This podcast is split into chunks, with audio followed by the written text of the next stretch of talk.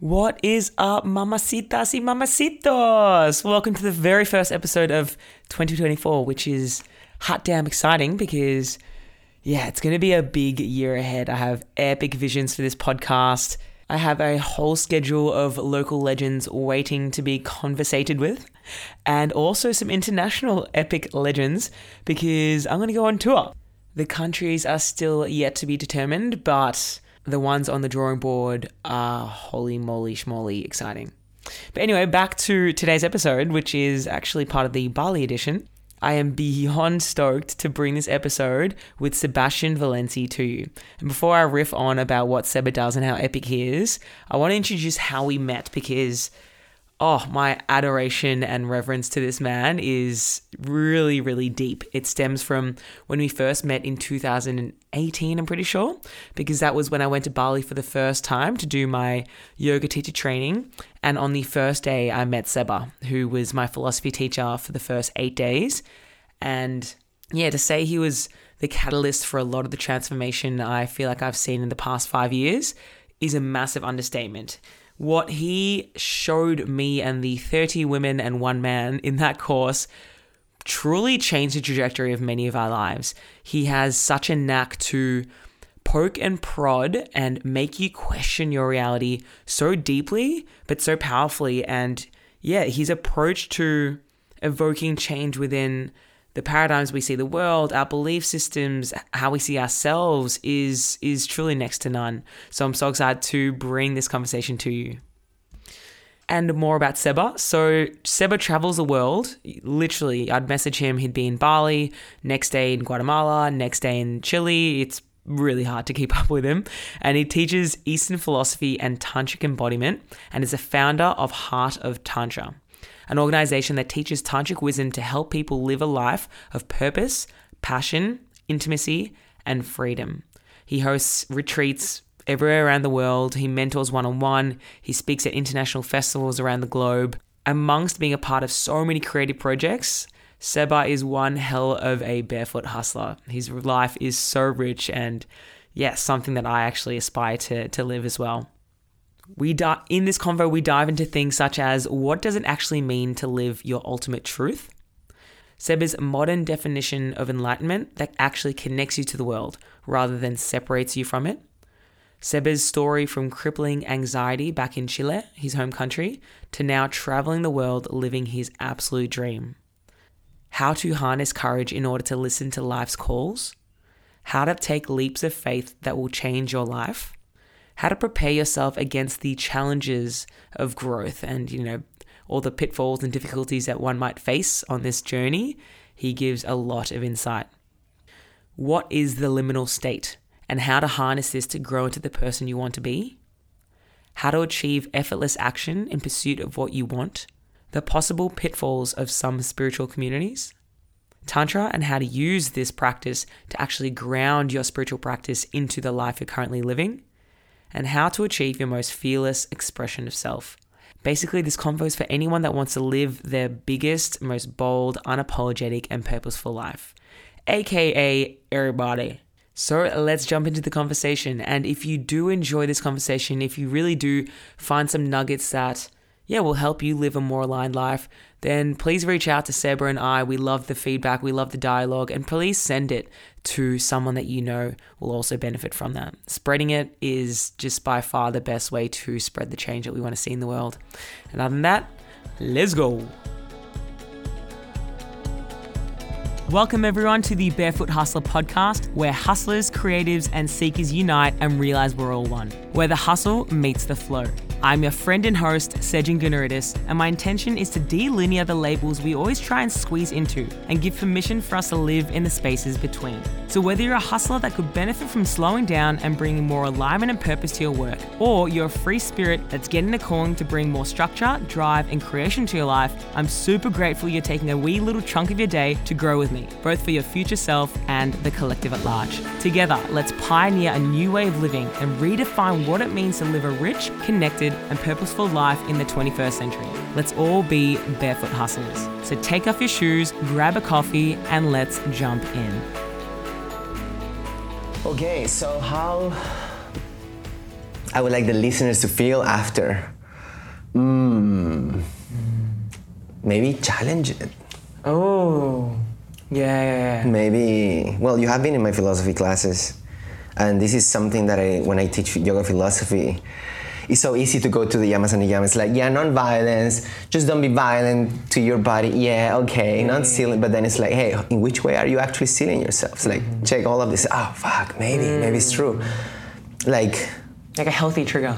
Like something that makes you think, something that could be like thought-provoking, not in a way of like pushing it or trying to be like purposefully polarizing, not necessarily, but just to make you think certain things. I think it would be worthless if you listened to this conversation and it was like, oh yeah, that's nice, I agree with all, cool, whatever. I would rather you to like, oh fuck, I never thought about this, or I actually kind of like feel in conflict with this statement. So the fact that you feel in conflict as a listener, it makes you think. You know, just like when people talk about Rajneesh, Osho, right? Sometimes in the philosophy class, I quote Osho, and there's like a couple of them that says like, hey, but yeah, Osho has a lot of like money, and he was rich, and he was a spiritual teacher. It's like, yeah, the fact that you are just being slightly triggered by it, and now we have a conversation about him, try to figure out actually what is the balance between like being a spiritual practitioner and materialism. He made it, you know? His mission is accomplished, probably. Okay, let's skip the whole check-in. Let's go straight in. Wow, that was so good. The question was, how do you want the listeners to feel after this episode? And your answer was to feel challenged in a healthy way, to be provoked, but in a way that makes people question. Yeah. And that's something that I'm really getting initiated into is, you know, being on camera, being out there, really trying to share a message. I think the first part of first few years, I was saying things that were like very easy to hear, and everyone's like, yeah, great. But then the more I step into, the pure expression of myself, it can be polarizing. When someone steps into their really authentic expression, you're not following what everyone's doing, and that can trigger a lot of people. And recently, in the past few months, I've got some feedback of being triggered, or like, you in this, the bigness, or, whatever it is, like, sharing that message makes me triggered because, you living so freely challenges my way of living, or whatever that is. And that's my initiation of just holding on to that and not, needing to be liked by everyone, but actually finding the power and the fulfillment in being like, great, actually, yeah, let's provoke each other. Let's constantly question and challenge, so then you can settle, break the rules so you can settle on what the hell are your own rules. That's, I feel like, I think it's an important part of your spiritual practice and your personal expansion to challenge your own belief. I mean, that's the whole freaking point.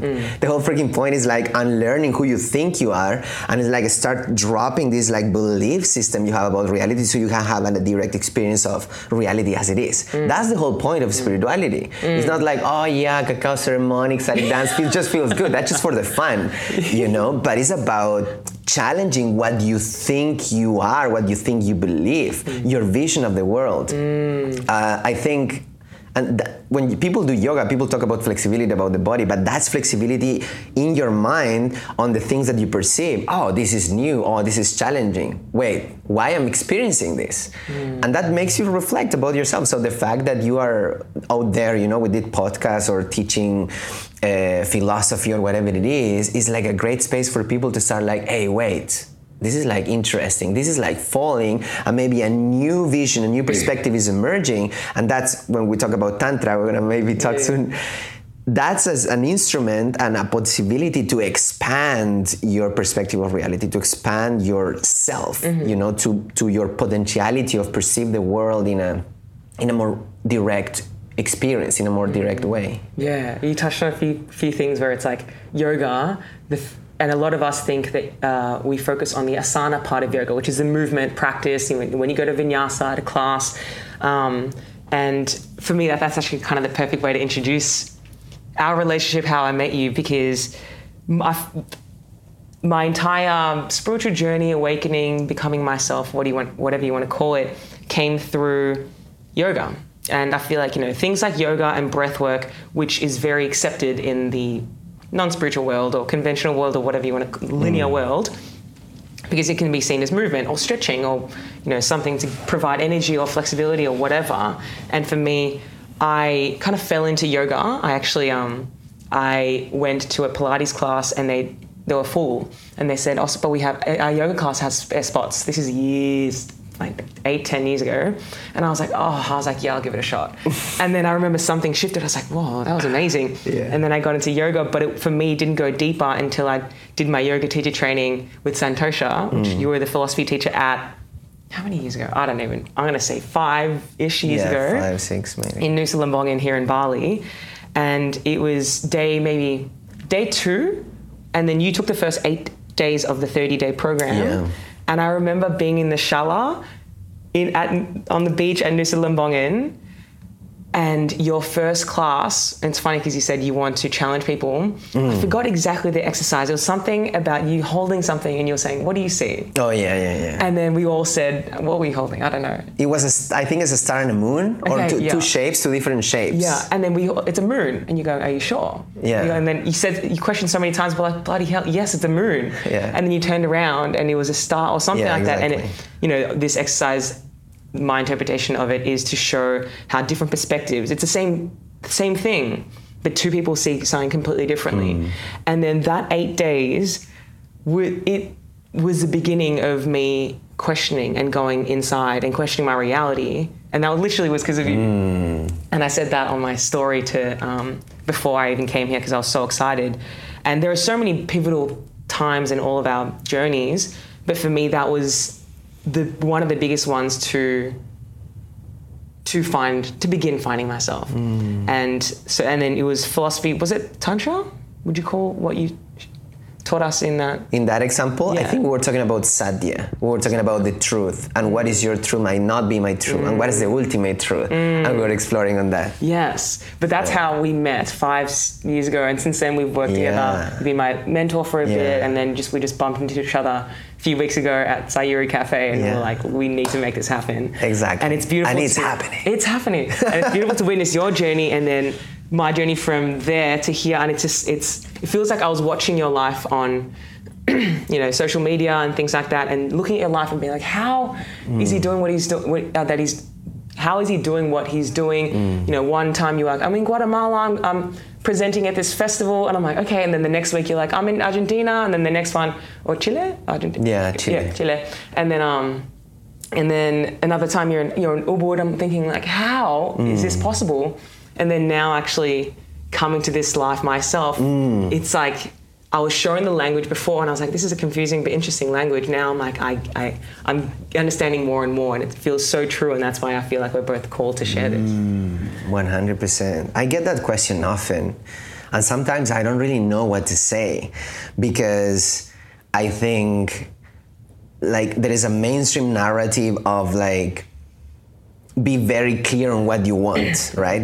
And I think there's a lot of truth on it, and it's very efficient and powerful, finding clarity, doing these visualizations, the whole mental rehearsal that Joe Dispenza speaks, so you can co-create your reality with the universe by already embodying how you want to feel. I think there's a lot of truth for that. However, challenging that idea.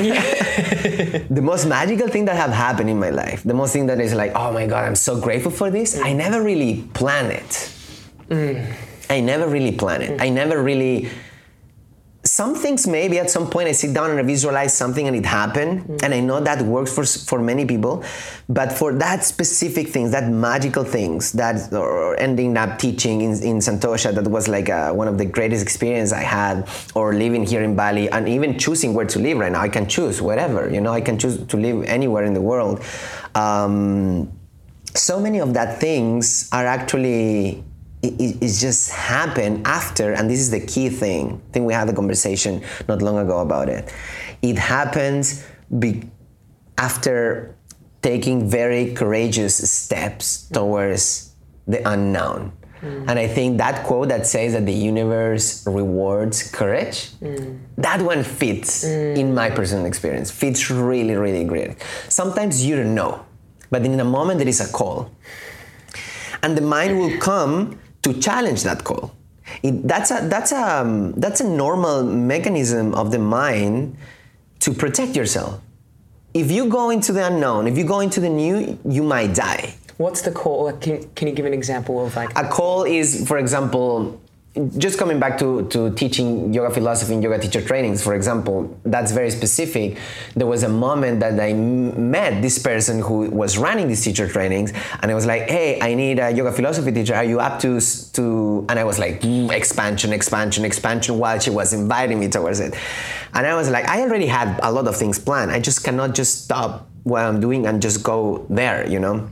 But it was like, this feels like something that I'm being called to, and it feels scary. But that fear of like, not fear of like, oh, aversion, that's fear of like, I'm scared of this, but I still want to jump the cliff. So the call was an offer to teach philosophy at her yoga teacher training, and you felt resistance because you were doing all these things. What was the fear coming from? The resistance is very, very minor. You can really even feel it in this part of the body. It's like the brain processing a lot of things, and oh yeah, but logically you made this plan, so maybe not, and also you're not ready. How are you going to teach yoga philosophy in yoga teacher training? So the fear was like, imposter syndrome. Am I ready? Imposter syndrome, and then the mind protecting you from the unknown because you might fail and you might suck at it and you might kicked out, and then if you do that, all your your stories, not your stories, but your ego is trying to hold this like notion of yourself, an image of yourself that you don't want to be. You always want reputation. Yeah, that's the word. Okay. All your reputation might fall, you know, and you might end up alone and kicked out from society, and you might die in the bushes. Like that's very primal brain, right? Yeah. And that's happened.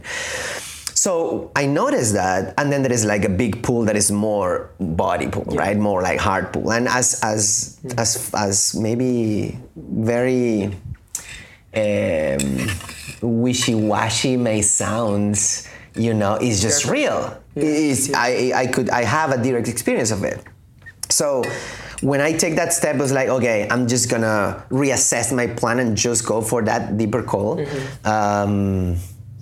I feel like the universe somehow, God, the divine, life, start like just opening and opening more and more and doors, and reward you with things that are more than what you expected, more than what you would expect. Mm-hmm. It's like different. It really surprised you, and it was like, oh, I'm very grateful. And that's the other cool practice about like the gratitude as well, because it's like, oh, I'm grateful, so you start trusting more. It's this feedback loop on gratitude and trust. Yes. There's an interesting feedback loop between gratitude and trust that's like, oh, I'm so glad this happened, so I'm so grateful to whatever it is, to this sense of God that you might have, or this sense of divine, or Shiva consciousness, or Buddhahood, whatever, like nature, you know, it doesn't really matter, cosmic dharma. And then the next one, when I feel this kind of trigger, positive trigger and pull, I'm just going to trust and lean a little bit more into the unknown. And I think that's a constant process of reward for that trust and surrender. Right? Yeah, that was a word I was waiting. I was like, surrender, where it's like letting go and just letting something much bigger guide you. And I've talked about it before. We don't have to go into it because you just did, but the relinquishing of control and letting go, and the more you do that, getting the feedback that, you won't die in the bushes. Actually, you're going to learn this lesson or gain this perspective that might be painful as well. It might not be easy. Exactly. But they're the ingredients that you're being given. I always use the analogy of the cake. Like we all want a cake, whether that's confidence or abundance or love. And then universe, consciousness, whatever you want to call it, gives you these ingredients. And you're like, no, I don't want it. Like you're asking, I want abundance, but then you're getting this opportunity that might be scary. Be like, no, I asked for abundance. It's like, right. Well, it's actually like it's being given to you. So really just surrendering, I feel like, is huge. That's an important point you're touching by, which is like the challenge that comes with whatever step, you know. I don't want to feel like what I'm sharing is just, oh, you take that leap and it is just bliss, constant bliss. It wouldn't make any sense, you know, in this human experience if you don't have the challenge to grow. So, for example, if you really see yourself as this individual being from a higher perspective, right? If you want this Sejin, this Seva, to expand in this lifetime, to grow, to connect with his unlimited potential, to to love, to understand, to feel. The road that you, if you have the choice, the road that you're going to put to this self, it wouldn't be an easy and blissful road all the time necessarily. It's like you really would be like, okay, I'm going to challenge yourself a little bit in this. If you're teaching a kid, you will challenge this kid to try to figure out by himself the way, right? It's just so elemental. It's so foundational, you know? Any process of expansion and learning come with certain challenge. The thing is, Mark Manson put it very well when he say like, it's about you gonna choose your challenge. Okay, I'm gonna choose this. I know everything will bring any challenge, so I'm gonna choose the challenges, you know? It's like being in a relationship, being single, breaking up in the real relationship realm, being monogamous, being open. All of this is gonna come with challenges. And some people will argue, it's like, okay, an open relationship, no, because it's too challenging. Well, I would say a monogamous relationship also is very challenging. So the thing is, which challenge you would choose? I think that's the point. Yeah, and it's like, we can so easily see, you know, when you're teaching a child how to ride a bike, they're going to fall. It's right. Inevitable. It's part of it. But, you know, I'd so easily share the wisdom of like, oh no, we always fall, blah, blah, blah. That's what we need to do in order to learn how to ride a bike and what that's going to bring you, freedom, fun, exploration. But then, you know, as adults, I'll speak for myself, where it's like, there's so much fragility in the mental challenge. Like, you know, I don't mind learning a new sport and scuffing myself physically, but, you know, as you said before, if it's my reputation on the line or my self-image or all these things, that's what I've had to work really hard to build resilience, because I was so fragile, you know, to the point of like fearful of rejection or judgment or anything that would make me like really kind of hold back from my expression, from my message, from my just life. Yeah. So it's like really accepting and normalizing the challenge and expecting that. So it's not like, whoa, why is it hard? It's like, actually, you know, it's like, I see it as, I don't know where I got it from, but like our comfort zone, it's like a circle, and then you step just outside of that, and that's the growth zone. And that's scary. It's just, you know, it's uncomfortable. And then you go too far, it's the traumatic zone. So 100%. It's like, you know, and I've been caught there where it's like, I want to challenge myself and grow, and then I go so far, I'm not supported, it's too much, and I re-traumatize myself. Yeah. So it's like, but that growth zone is so powerful, but there is definitely discomfort. And I feel like the ego or the sense of identity, it can cling on. So it's like really, but starting taking one step, and each time hopefully getting the feedback of you won't die. There are rewards, even if it's wrapped up in something not pleasant, and just surrender. Exactly. Leaning into your edges is probably one of the main foundational mantras we use in the retreats that I'm running and the workshops, because if we're doing communication dynamic exercise or fearless expression dynamic, which is all about what I'm doing in the retreats, is okay, it's easy to jump in the middle of the circle and express yourself in a way that feels extremely comfy and is not challenging for you, for anybody. But also you can go there and do something or reveal yourself in a partner work, in a group work that is like, okay, this is like really triggering all stuff, and it's like building maybe a samskara over another samskara, like more mental imprints. What's and could samskara? Be like a mental imprint. Samskara. Yeah. Or a strong conditioning. Sometimes even could be like a traumatic experience that get like imprinted in your like ego mind. Limiting belief. It could be a belief, but the samskara is the imprint itself. So the idea is like how to, well, what can I do right now in these connection dynamics that I'm having, that I'm sharing, let's say my desires or my fears or my boundaries with this person in front of me? It's so easy to play safe. The invitation is not to play safe, but lean, as you say, like lean into your edges. It's like, what is like, this is my comfort zone. This is the edge of my comfort zone. It's like I can play here. You will never know if you never try. So it's like progressive exposure to it, progressive exposure to what makes you feel like slightly fear of rejection or abandonment. It's like, okay, what if we need sacred container to explore that? Because like real life, when you are not in a practice dynamic, it might be too overwhelming, too much stimulus. You don't know the other people. There's nobody holding this space. You know, you don't have a workshop container, a mentor, facilitator around. You don't know. It's overwhelming, so it's easy to no. Mm-hmm. That could be the relationship of your life. That could be like the father of your kids or the mother of your kids. Yeah. Like, no, this is too much. Bye. Yeah. But that's why we need that. That's why we need to experience and to put ourselves in sacred, safe containers where we can practice this. Yeah. And that's one of my biggest calls, to create that, you know, for other people. Yeah. And someone actually the other day asked me what I meant when I said containers. So I just want to explain where it's like sacred containers being safe, a time when we separate ourselves from the routine or the normal living.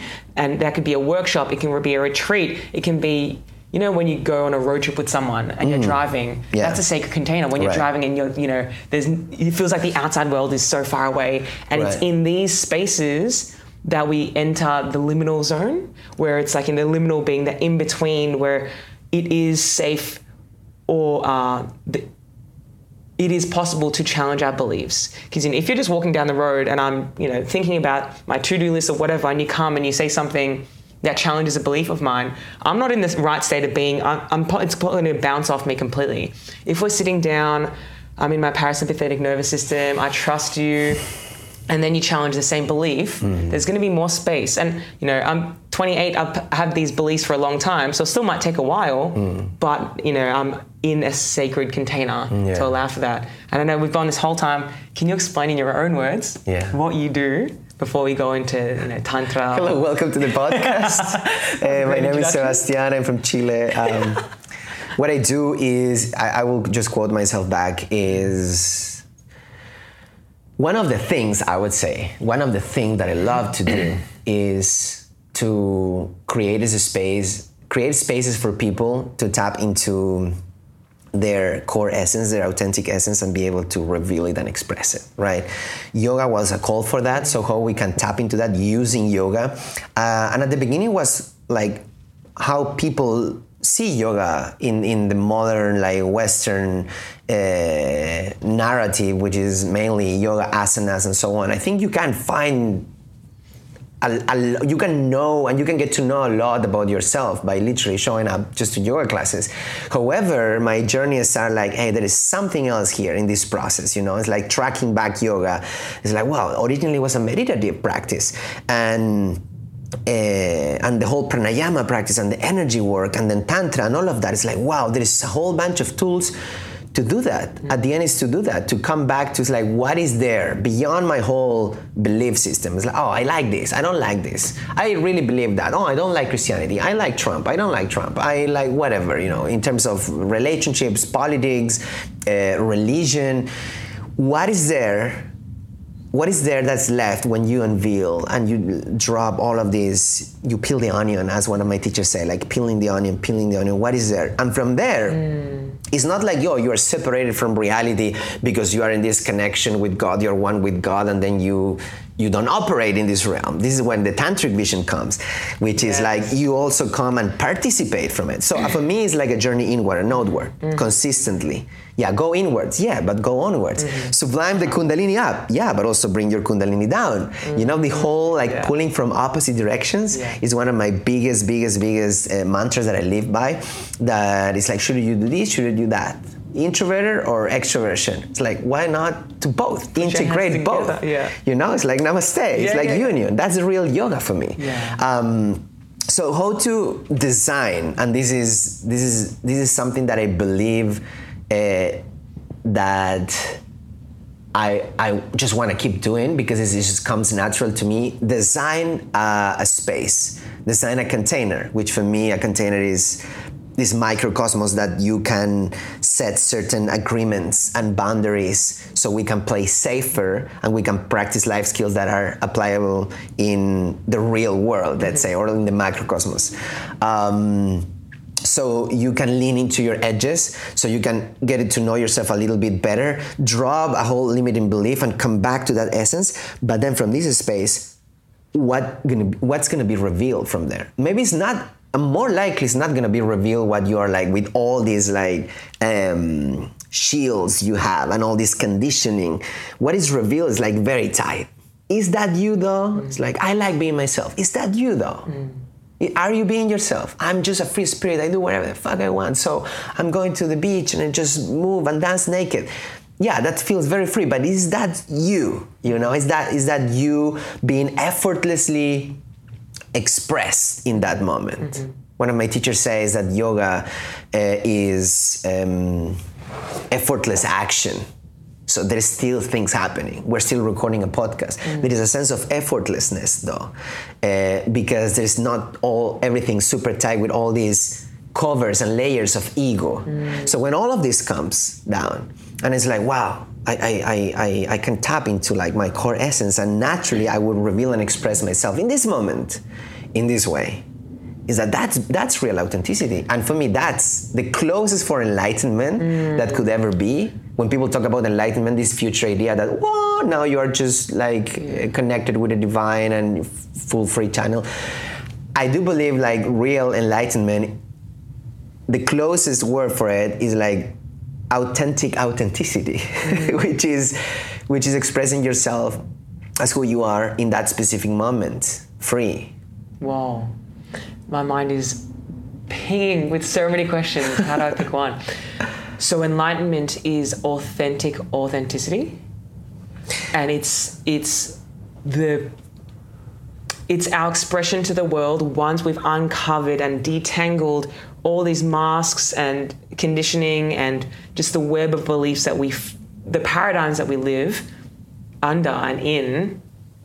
It's the purity of expression that comes forward and interacting with the world in that way. And so what I love, and like, I really just felt my entire body like light up when you were speaking, because so many of us focus on the inwards journey of like, you know, the detangling, which is, it takes so much courage to do that. And then, you know, you feel freer, you feel great, cool. And then you're referring to that person on the beach just dancing, which is great. But I feel like the full picture of the journey to enlightenment, to living your truth is, okay, from this place, now what's the role you can play in life? How can you be of service? How can you share that? How can you, it's that co-creation with the rest of the world, of humanity and beyond, and nature. So I call it, it's a really noble part when you step back into the system, because we can all kumbaya by a fire in a commune, which is great. And we might need to do that to align to a certain thing. Right. I've definitely done that and it's helped me. Right. But at what point are you letting go and actually giving up on the rest of humanity or the world or whatever that is? And so those of us that are called to share this message or share our truth in times where we might be judged or whatever that is when I bring my hands together, and it lights me up so much, because I feel like that's the full picture of living a life of truth. Oof. Oh, yes. Especially in these spiritual communities that we're living and part of the whole spiritual festival and so on. It's fun. And it might bring a lot of insights. And there is a lot of self-expression to it. The other day I was talking with a friend that he was like, he's one of my coaches actually.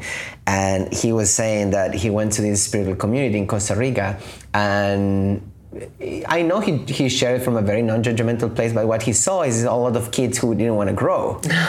Neverland. Neverland or something? Peter Pan. But Peter Pan, they never wanted to grow, and they would like remain kids. And this guy, it's outstanding. You know, I really respect him. And his visions like touch me, because then I start seeing that in certain moments with myself and with other people, just from a space of like, oh, interesting, this exists, this part of it, I never seen it before. So for me, the spiritual path is all about integration, about the child, express your child, find spaces to release like very things that you never release in your childhood, maybe like stuck emotions, like fear, like tantrums. It's like, go for it. Sacred containers to do that. That's super important, extremely important. But at the same time, integrating your mature being and the being who is part of society and who gives to society and has a functioning society that is very here, grounded in the mundane, that serves other people in a way that, and that could be like, filmmaking, that could be being a gardener, that could be like, who's going to take your rubbish? Who's going to take your trash? It's like, yeah, meditate all day, but you just have like coconut milk in that box. Who's gonna fucking take that? Yeah. Who's gonna process the rubbish? Okay, just whatever. Somebody's like, I don't know, there's a system in this city. Somebody will take the rubbish. There's somebody who's doing that for you. Mm-hmm. That person, and coming back to it's like live from your passion and so on. It's like, is that his passion though? Mm. That's a good question to start asking yourself. But he's like, what he's doing is like a very important function for society. His passion might be to provide for his family. 100%. So it's like that's the point. So it's like, we had a conversation previously about the idea of following your passion, stepping into the role you're going to play in the world, like that relationship. Yeah, what are your beliefs in following your passion to find your work or your purpose or whatever it is that we're seeking? Yeah. So it doesn't need to be necessarily aligned, you know. This is like somehow defined that everyone should find your passion and you can live from it. You can make 6 figures a year by living from your passion. On my 7-week program. Yeah. How to do it, join this website here below. But I think it might be possible, however, it's going to bring challenges. And one of the challenge is to challenge your passion. Mm. You know, I was following the journey of this guy in the internet who sell courses, and he was like very, very passionate about making beautiful designs for glasses. Mm-hmm. All right, and he was a businessman. And I was like listening to a podcast about him talking about it. And he was designing glasses. And that somehow that was like he just enjoyed so much doing it. He was making a lot of money with other businesses, and he always say like my businesses are all boring. Mm. But for me, I really wanted to provide for my mother. That was the call. That was his passion. You know, and the passion call. There was a passion, maybe not his passion, but there was a deeper call that was passionate about. Mm-hmm. And when you find that, you have like access to unlimited source of energy. You can like move mountains with it. Mm-hmm. You know, you can create whatever, you know, when there is something that is moved by love and service in his case. The thing is, he say, okay, I'm gonna make a business of design glasses for like blue light and this whole thing. So he did it, and he said he hated it right now. He hated because he's constantly pushed to, okay, what is his audience, what he needs, how to like convey to that pains and needs, and it's like I don't want to fucking design glasses anymore. So it actually ruined his passion. It somehow challenged his passion. It obviously is gonna come with challenge, but he said he hated it right now.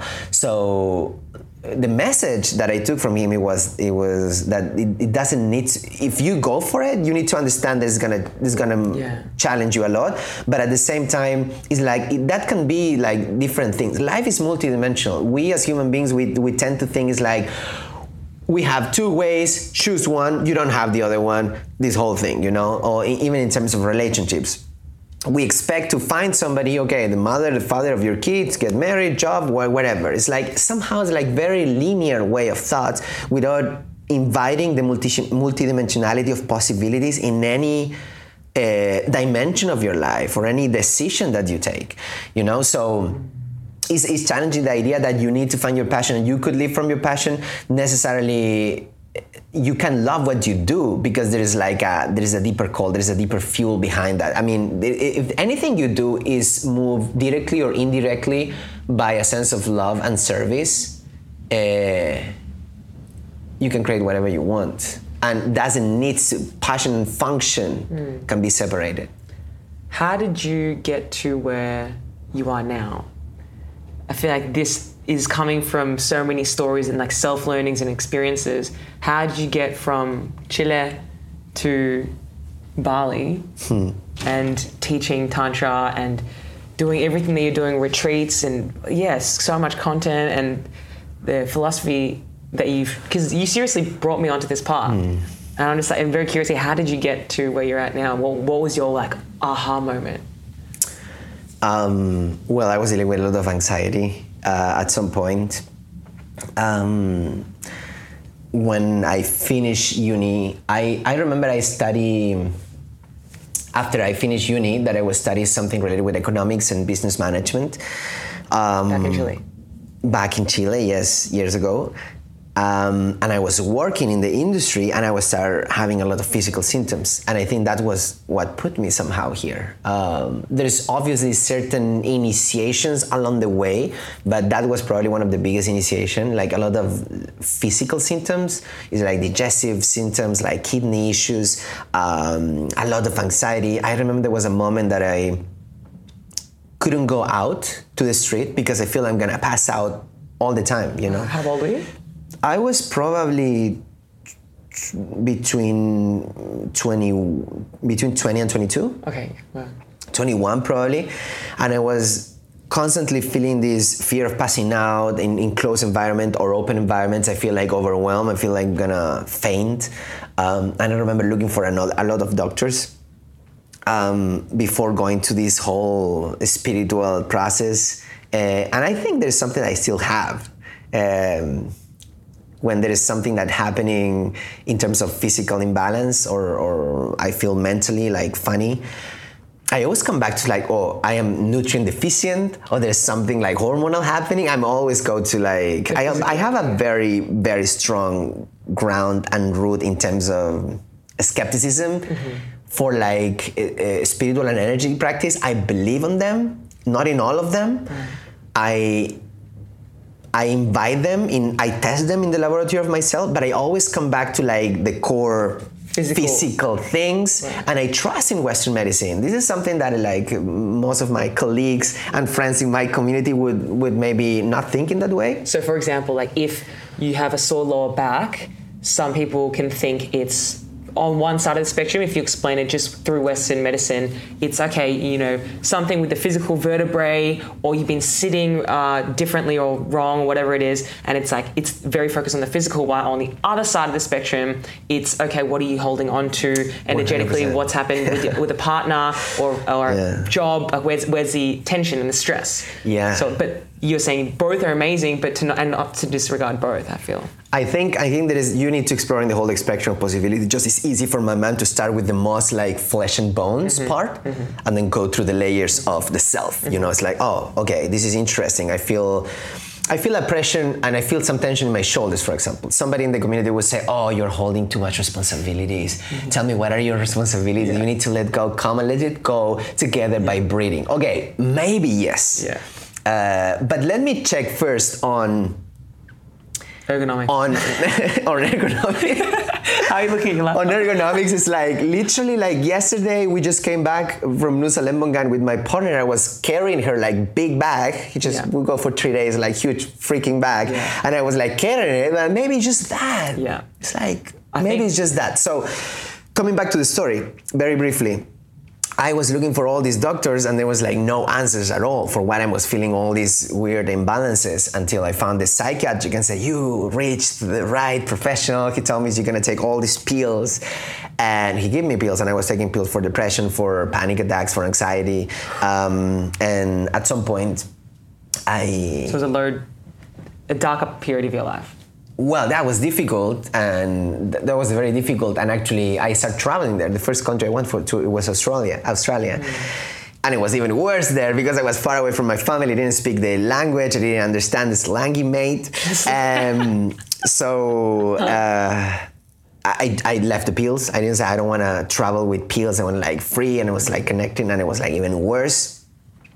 So at that moment was a call for like, okay, it should be something more. This is my skeptical self that I really love, that part of myself that I'm going through right away, pulling from opposite directions again. Mm-hmm. The full like, okay, we need to do some karma healing from my ancestor because I'm experiencing this, to the let's go if you're vitamin D deficient because that might be affecting this, and because you're just your diet and the choices, so on. There's an energetic component in all of that, of mm-hmm. course, metaphysical component of all, 100%, but there's some tweaks that you can do, physiological tweaks, posture tweaks that might like fixed like 95% of it. Mm-hmm. So that was a call. And at some point I was reading a book that's called The Monk Who Sold His Ferrari by Robin Sharma. Yes. And I remember reading that book and I was like, oh, this guy's like left everything and went to the Himalayas. Yeah. I want to do the same. Yeah. And this is one of the choices that what we talked at the beginning is like, oh, that feels too much.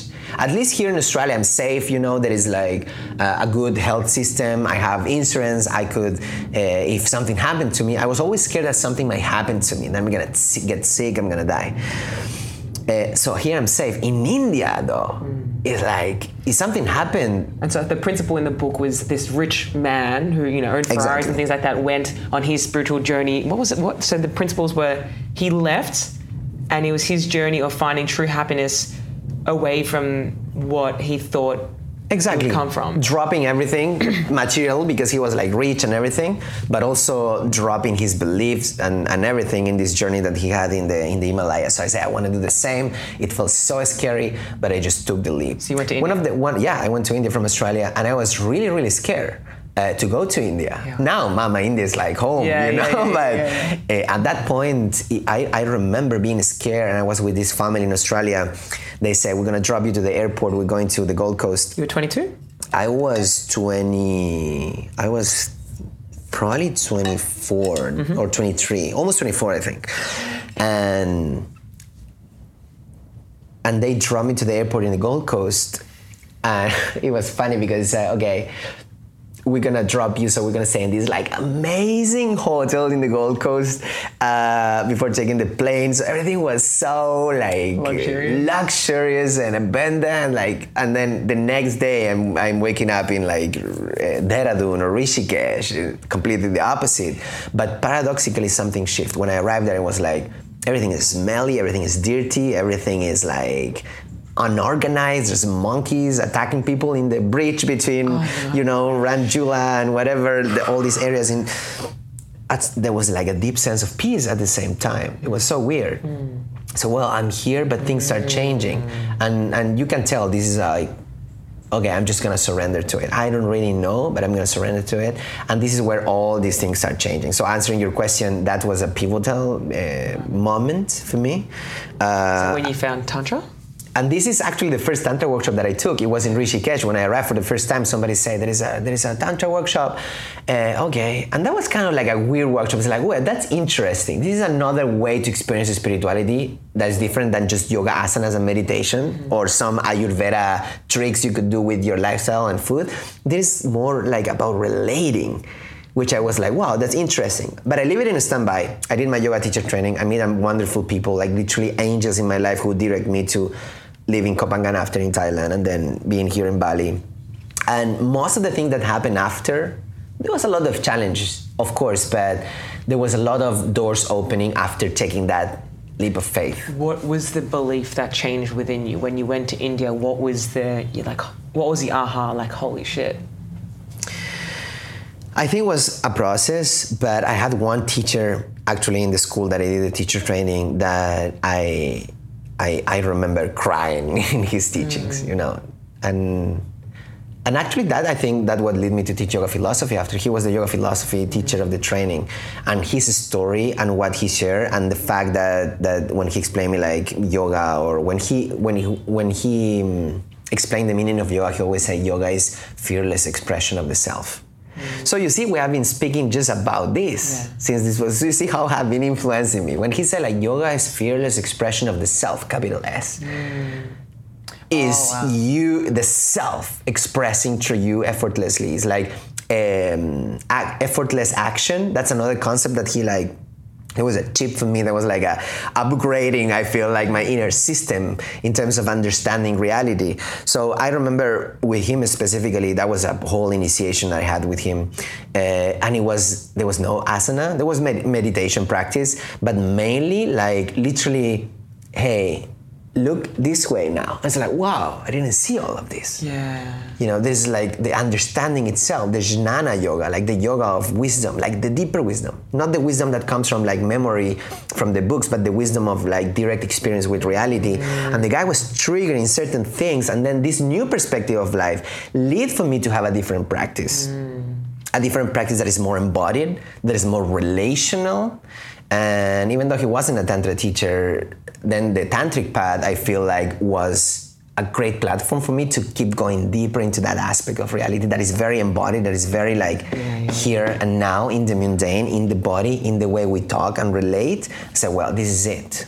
I want to go into Tantra, but just before, I love where it's like, I feel like the expanding of perspective is a pivotal part in finding yourself, because if you're just looking one way, your entire world is in front of you. It's what you can see. But then if someone, pushes your chin one way, and you can now suddenly see a whole nother thing. And that's why travel is so profound, where you see different cultures, and it's like, you're constantly moving your head left and right. And this is different, something as simple as different foods you eat, or different conditions of living, poverty, so many things. So even if you go traveling and you don't even go to India, you go to America, you hear different accents, you hear just difference. And that you can tell when you meet someone that's traveled a lot versus someone that's never left their home.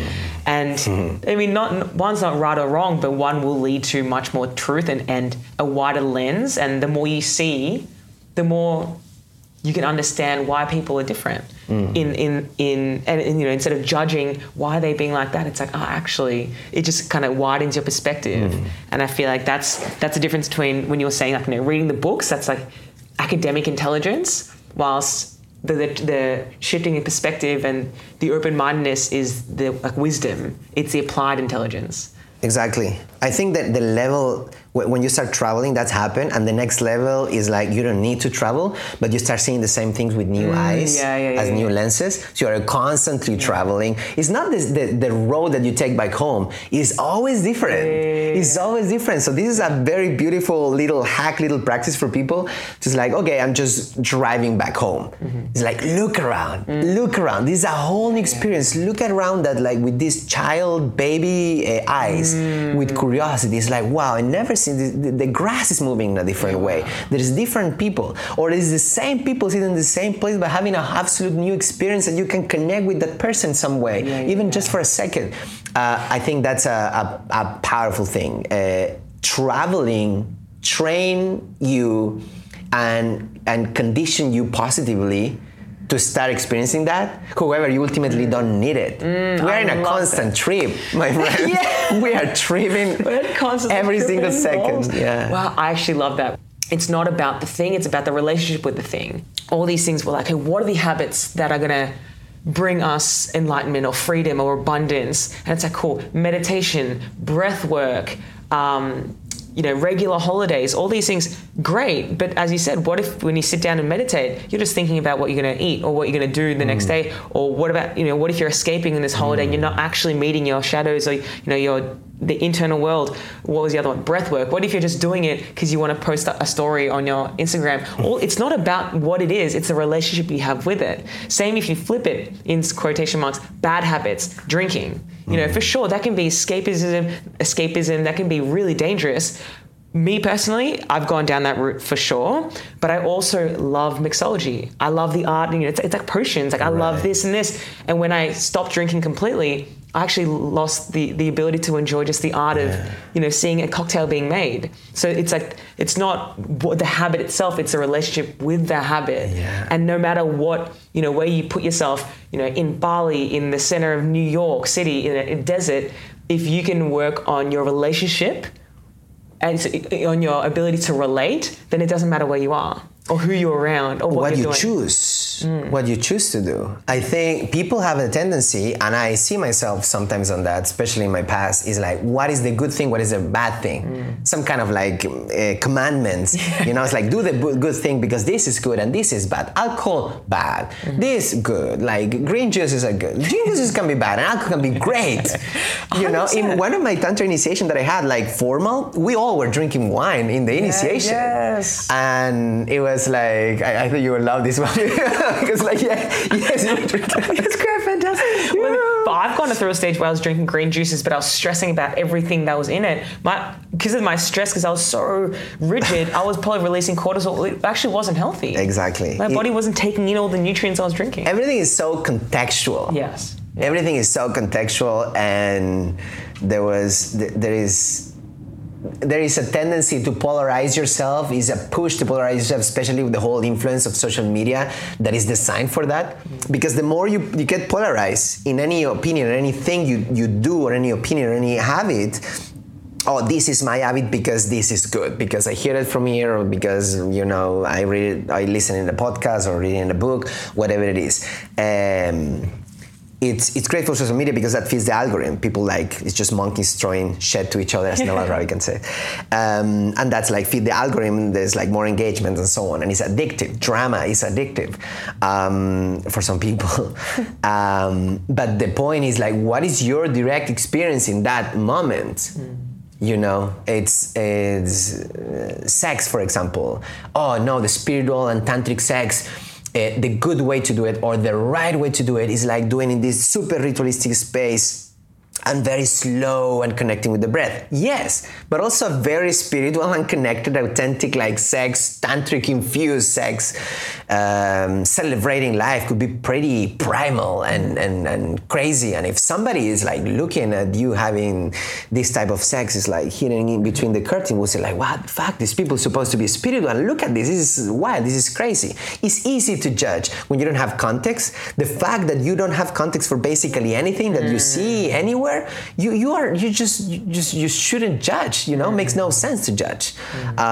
It might be a reason. And this is one of the things that spirituality have been helping me practically, coming back to the practical outcomes of spiritual practice, including yoga, meditation, tantra, and so on, is I notice how less judgmental I am. And I'm not a Buddha. I get pissed. I feel emotionality, obviously, but I notice that when people beat me in the car behind, now there is way less time that I get pissed, because who the fuck knows? This guy has been a horrible day. He's running to the hospital because his wife is having like an issue.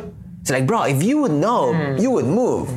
It's like, bro, go, you know, if you need anything, let me know.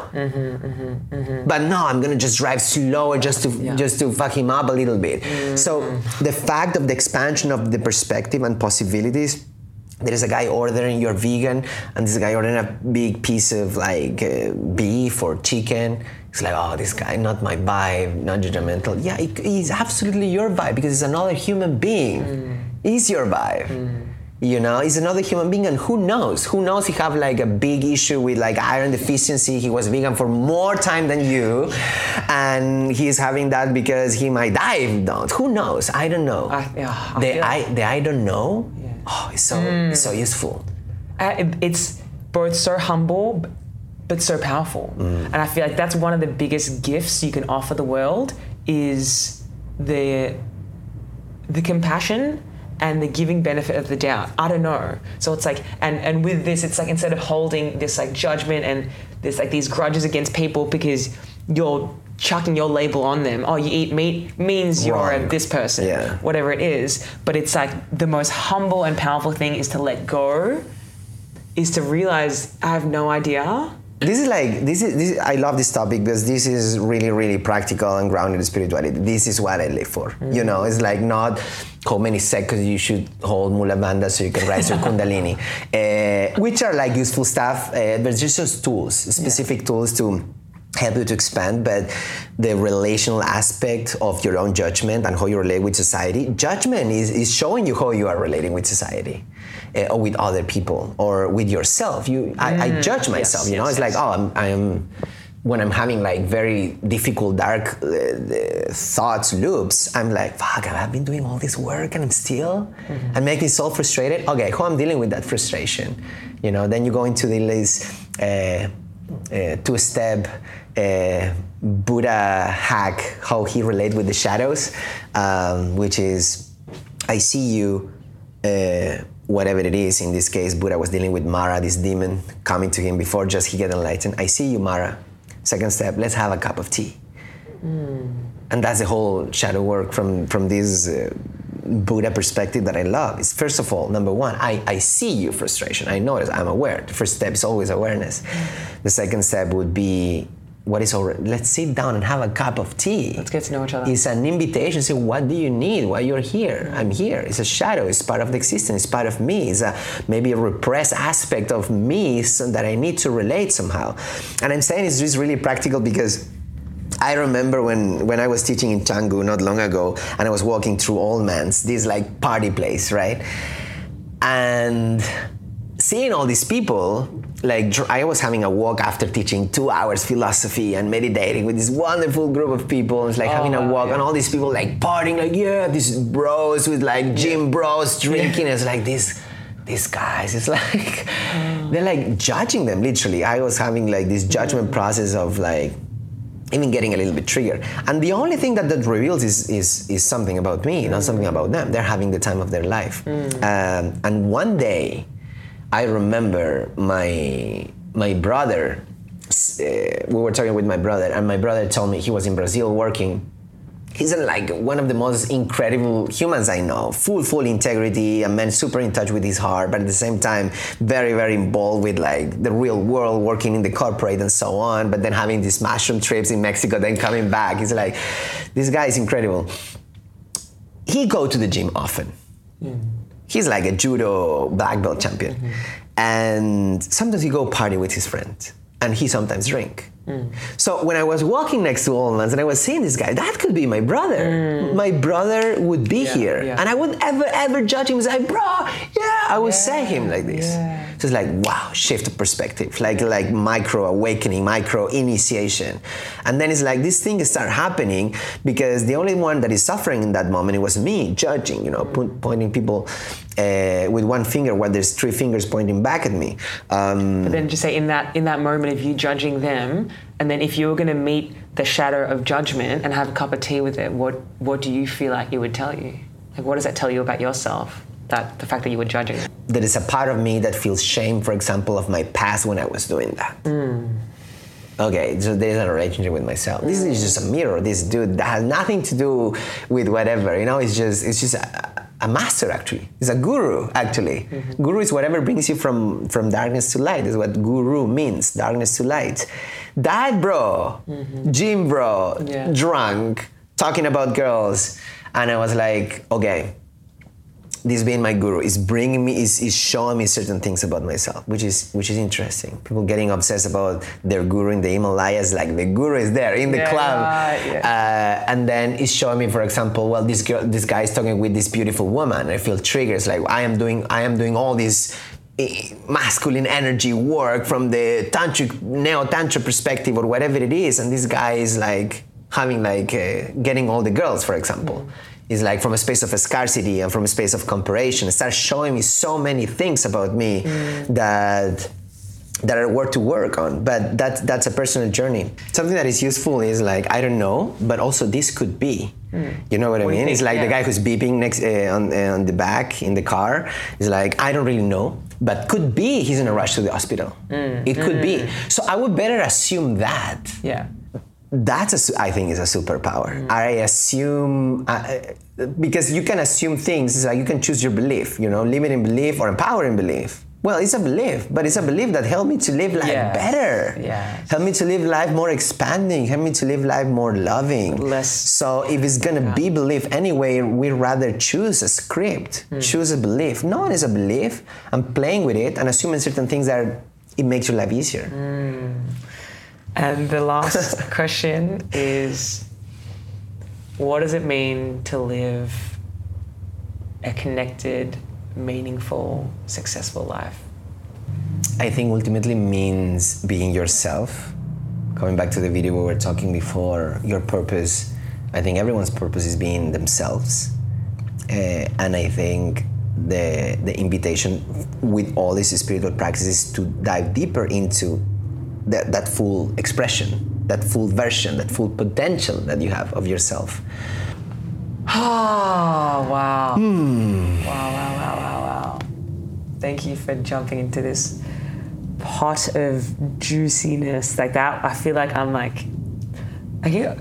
drunk on just like, on my truth, on my expression. And thank you for coming, sharing your fearless, authentic expression. Appreciate you inviting me for this podcast. I appreciate what you do. Thank you. I'll have your link to your Instagram, website, and retreats that you hold. All that Tantra stuff will be in the notes. Muchas gracias. Muchas gracias. Okay, friends, that is it for this episode. If you got inspired by something, please don't let this be yet another podcast you listen to and forget. Instead, try and focus on the biggest takeaway you got and actually apply it to your life by making a change from today. If you think someone in your life can also get value from it, please share this episode with others. The more that join this journey, the better the world will be. Don't forget to like and subscribe on whatever platform you're listening on. And finally, if you'd like to connect, jump on my Instagram and shoot me a message. All the links will be in the show notes. Other than that, that's it from me today, and I'll catch you next time.